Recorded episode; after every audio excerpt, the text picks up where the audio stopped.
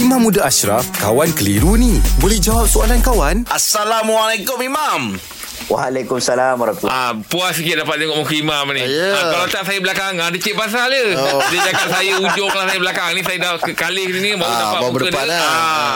Oh, dia tahu kejap lagi soalan spontan. Okey, Mam. Ini soalan daripada Muhammad Akmal bin Ishaq. Soalan dia ni berkenaan dengan rumah.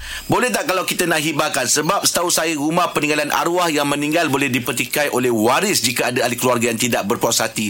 Cara pembahagian harta. Mohon penjelasan daripada Imam. Okey, baik.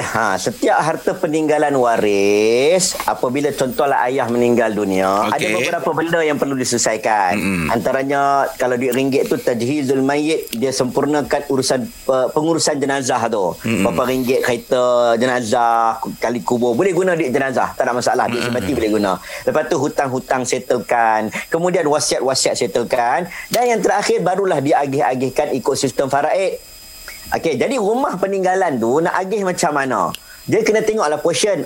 Contohnya, Liza Karim Islam, anak lelaki 2 bahagian, contohnya anak perempuan 1 bahagian. Jadi bila pembahagian tu dah nampak dah berapa nilai duit ringgit. Kalau habis duit ringgit dah settle, sekarang ni benda yang tak boleh berubah.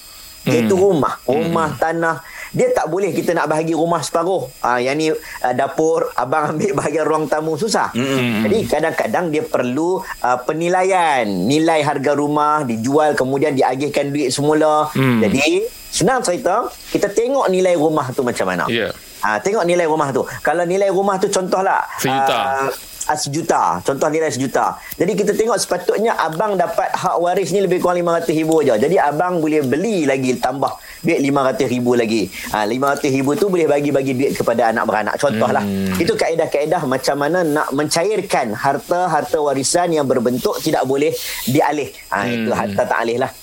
Itu yang penting. Allah alam. Terima kasih, Imam. Baik. Alhamdulillah. Selesai satu kekeliruan. Anda pun mesti ada soalan, kan? Hantarkan sebarang persoalan dan kekeliruan anda ke Sina.my sekarang.